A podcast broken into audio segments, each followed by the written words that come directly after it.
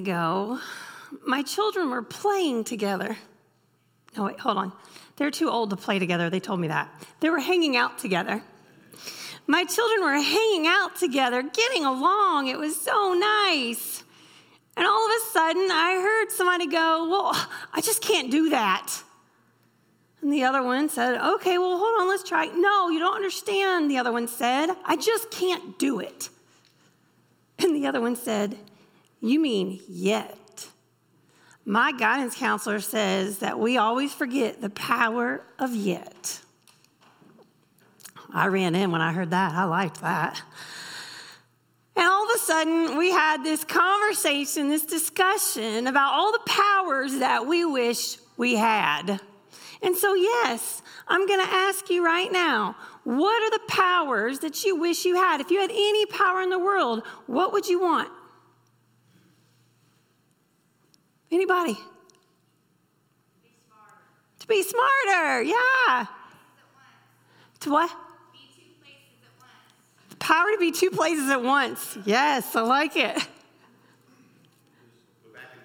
Invisible, back in time. To get a job? I mean, I would think like, I want the power to make all A's and be so smart. Somebody says, You don't even need to go to school anymore, you're done. Wouldn't that be great? The power of what? I love it, the force. You want the force.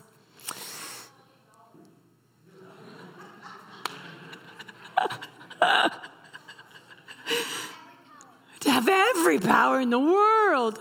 I like it. To not need sleep. I like that power. I can, I can relate in that power. I always wanted the power to just like stop time. I want the power to make a moment just pause so that I know what to say. Because I'm the one that always comes back and be like, oh, if I had just said this. Or I want the power just to like make a moment that I'm loving, just pause it so I can enjoy it longer. I also want the power to appreciate art. I need the power to appreciate art because, friends, don't tell anybody, but I'm not very good at that. I just, there's something about it. I'm the kind of person that when I walk into an art museum, I like take one good scan and I feel like I'm done. This was good. I liked it, but I'm ready to be gone. I mean, there are other people who can go into an art museum and just sit for hours and just get lost there. And fortunately for my children, my husband is one of them. My husband was a religious art major. And as a result, I have learned a lot about art and form and color and content. Because guess what? His idea of a really great date was to go to an art museum, find a piece of art, and sit there and talk about the nuances of color. My idea of a good date was to find a restaurant in front of a menu and talk about the nuances of ingredients. My husband would just get lost in telling me and explaining to me all of this stuff. And meanwhile, I'm thinking, where is the nearest exit and the closest restaurant? When he's talking about brushstroke, I'm thinking about cooking utensils. When he talks about color choice, I'm thinking about spice collections, spice selections. And so, yeah, it's the classic. He says tomato, and I say green, heirloom, or cherry. it's funny, right? We had a once in a lifetime opportunity to go in a once in a lifetime trip and it was to Italy. And it was great for us because guess what? Great art and great food. But we had to learn a lot about each other on that trip because never in my wildest dreams did I think he would ever want to go to the same museum for two days straight. But never in his dreams did he think I would need to be fed a full meal every two hours. so you can imagine my concern when he took me to this tiny, tiny little museum. And as we walked up to it, there was a line. And the line wrapped around the building not once, but twice. And when we got into the line, we were told that the wait was going to be about two hours. And I began to walk away and say, I'm so sorry, I need to be fed now. And my husband nicely took my hand and brought me right back, and he said, We're going to wait. We're not leaving till we see this. The piece of art that we waited for was an interpretation of 1 Samuel chapter 17. Now the Philistines gathered their armies for battle. The Philistines stood on the mountain on the one side, and Israel stood on the mountain on the other side, with a valley between them. And there came out of the camp of the Philistines a champion named Goliath of Gath, whose height was six cubits and a span. He had a helmet of bronze on, bronze on his head. The weight of the coat was 5,000 shekels of bronze. He had greaves of bronze on his legs and a javelin of bronze slung between his shoulders.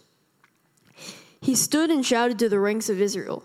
Why have you come out to draw up for battle? Am I not a Philistine, and are you not servants of Saul? Choose a man for yourselves and let him come down to me. Today I defy the ranks of Israel. Give me a man that we may fight together.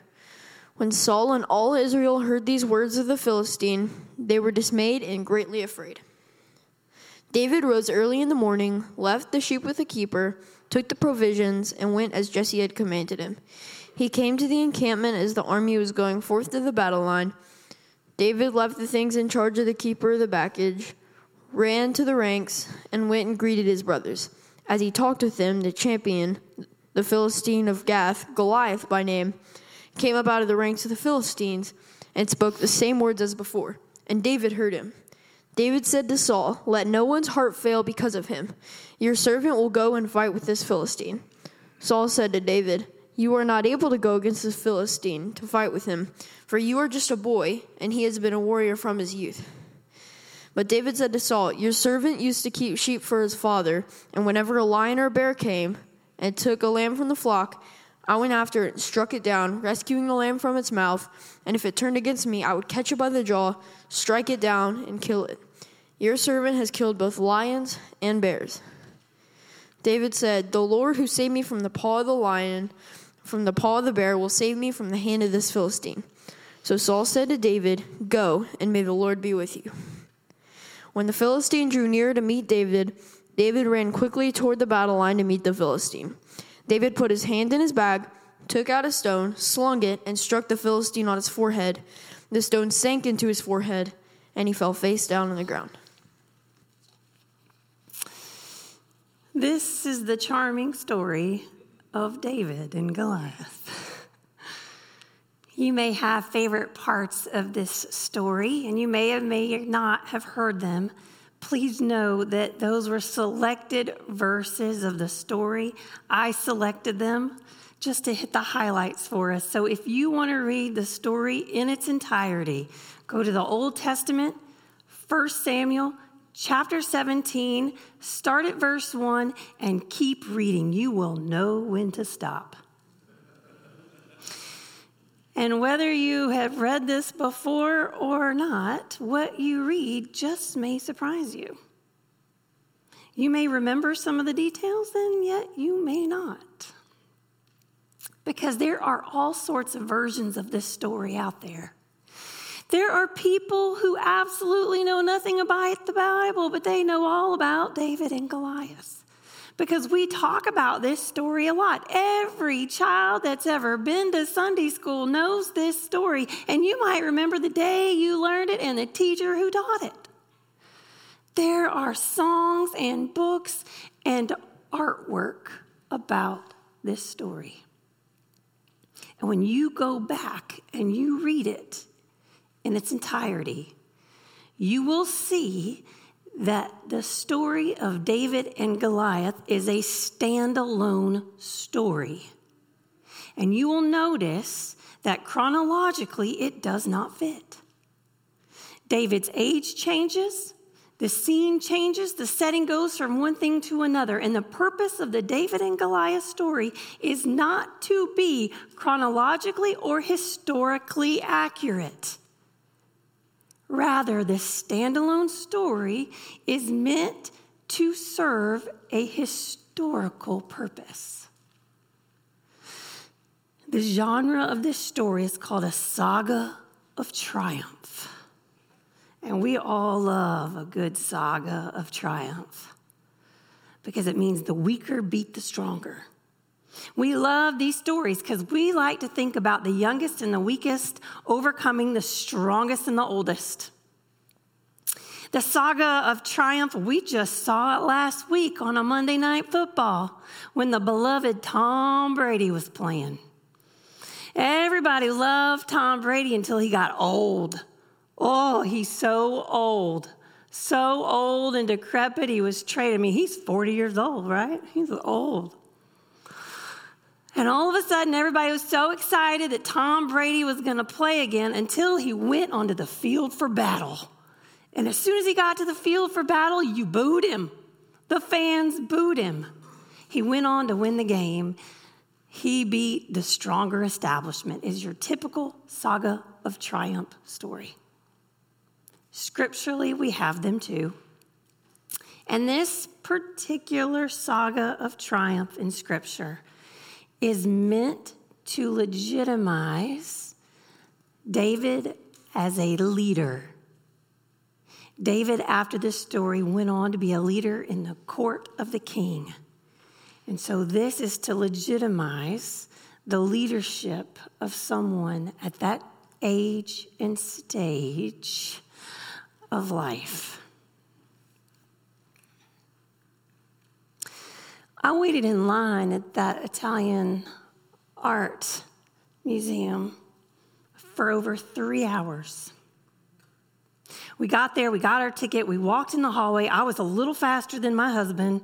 He wanted to stop at a few other things. I did not. I walked straight into the hallway. I turned the corner, and all of a sudden, I walked into this room, and everything changed for me. And there in front of me is Michelangelo's David. Michelangelo captures a David right as he's running toward that which is in front of him. And the intensity in the room is captivating. I became the one, don't tell anybody, I became the one who sat in front of a piece of artwork for over an hour. And as you look at this David, you will notice a few things. You will see that his eyes are focused and determined, yet very gentle. You will notice that his fingers are wrapped around a sling. And you will notice his stance. One leg is poised and ready to take off while the other is steady and balanced. And in the air, there's a question that lingers Is he going to do it? Michelangelo used the power to stop a moment. Michelangelo captured David with a decision to make. When you see this David and you peel away all of the layers of detail and drama, you see a man with a decision to make. And he makes it instantaneously and yet with great intention. And he makes this decision based upon his faith and relationship of his Lord God.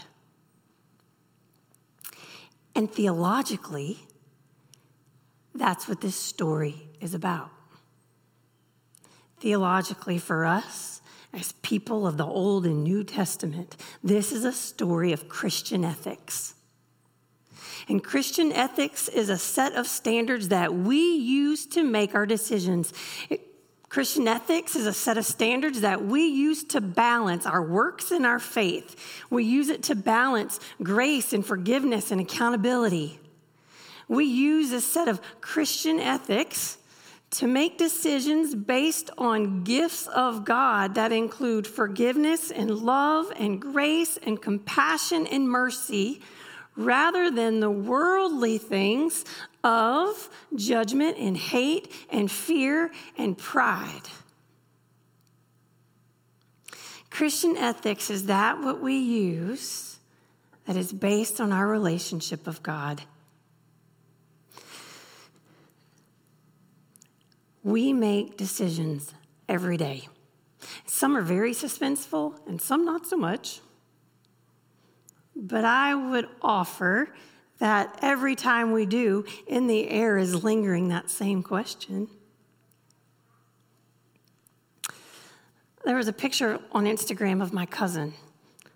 Oh, she is leaning over the edge of a cliff and she's all tied up and she's about to go rappelling. And Instagram catches her right in that moment of about to fall. And in my gut, I felt, is she going to do it? There's a man somewhere with a ring in a pocket. And in the air, you think, is he going to do it? There's a friend somewhere making fun of a friend for another reason. Pick any reason. There are all sorts of reasons people do this. Somewhere there's a friend making fun of somebody, and in the air they want you to join them. Are they going to do it? There's someone who is facing a dark, dark temptation. Are you going to do it? There's someone who needs your help to take care of them. Are you going to do it? There is someone somewhere who has made a decision that impacts their life and they have come to you for help. Are you going to do it?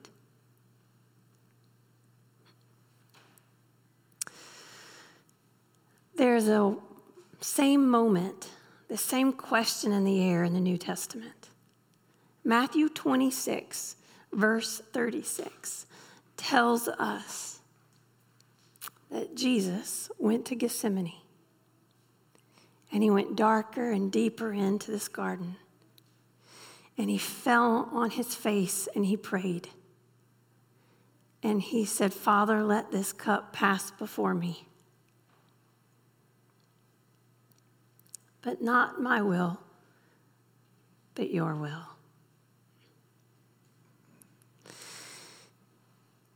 David heard the call of a battle cry. King Saul's in the middle. David heard it. And David said, Let your heart not be troubled. Your servant will go. And all of a sudden, everybody started putting their armor on them. All of the clothes, all of the armor, all of the pressure, all of the fears. And David shook it all off and said, This is my ability. This is my strength. This is my weakness. This is my size. And this is my body. And I will go as I am. When Jesus was walking, crowds would follow him. Crowds would gather around him and they would put all of these things on him. They would put all these problems, all these fears, and all these issues. And Jesus shook it all off and said, This is my strength, this is my ability, this is my weakness, this is my size, and this is my body, and I will go as I am.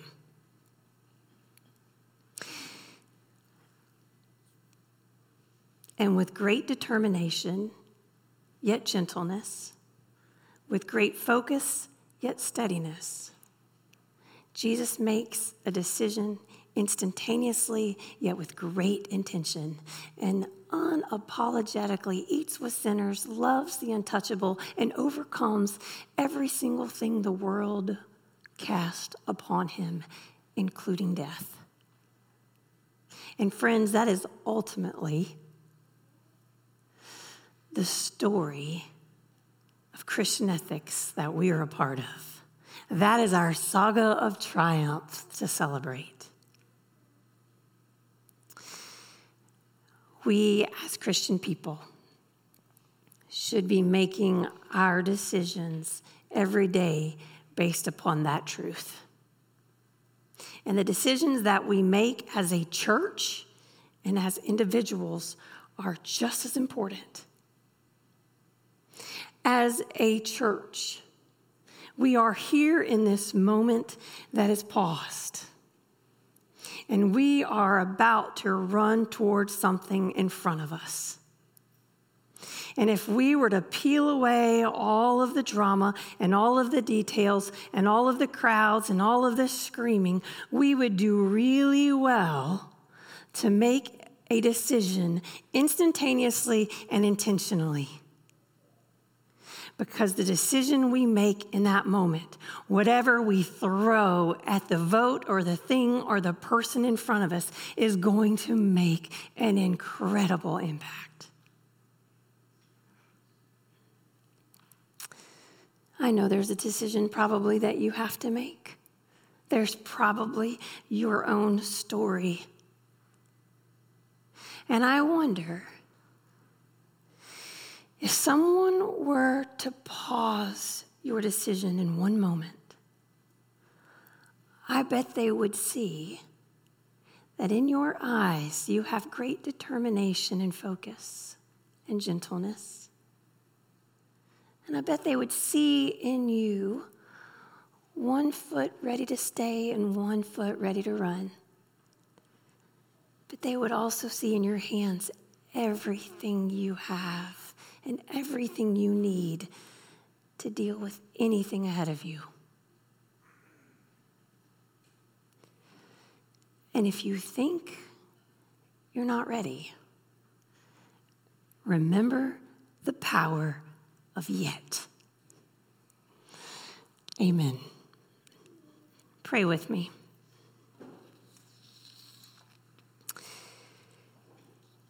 Gracious and holy Lord, we gather now before you in awe and wonder. And we are so grateful that you have created and sculpted us in your image.